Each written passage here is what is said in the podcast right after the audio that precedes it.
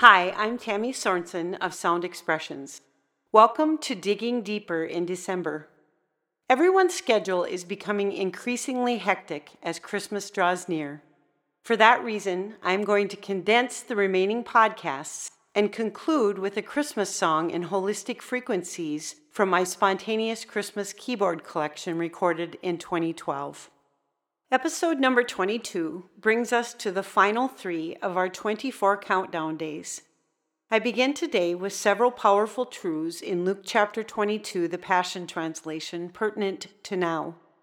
I conclude with O Come medley. Luke chapter 22, verses 1 through 6, begins with the onset of Judas's betrayal.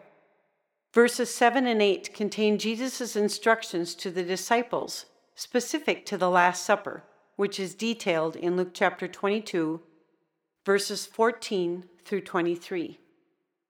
Then he raised a cup and gave thanks to God and said to them, Take this and pass it on to one another and drink. I promise you that the next time we drink this wine, we will be together in the feast of God's kingdom. Then he lifted up a loaf, and after praying a prayer of thanksgiving to God, he gave each of his apostles a piece of bread, saying, This loaf is my body, which is now being offered to you. Always eat it to remember me. After supper was over, he lifted the cup again and said, This cup is my blood of the new covenant I make with you, and it will be poured out soon for all of you. This December, as we dig deeper in the midst of individual seeking and family gatherings, most definitely include partaking in communion in remembrance of all Jesus purchased with his body and his blood for all who believe and receive. In remembrance and celebration of the one who is the King of Kings on the throne of our hearts and lives.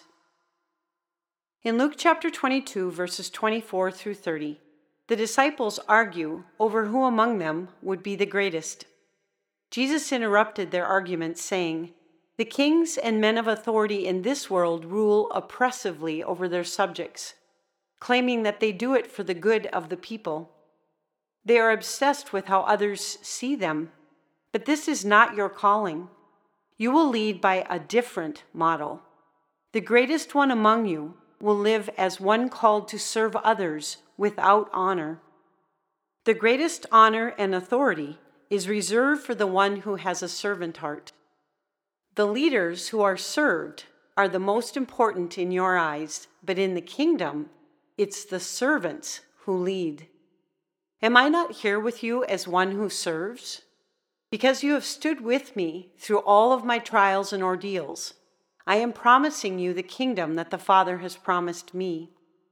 We will celebrate in this kingdom, and you will feast with me at my table and each one of you will be given a throne, twelve thrones in all, and you will be made rulers on thrones to judge the tribes of Israel.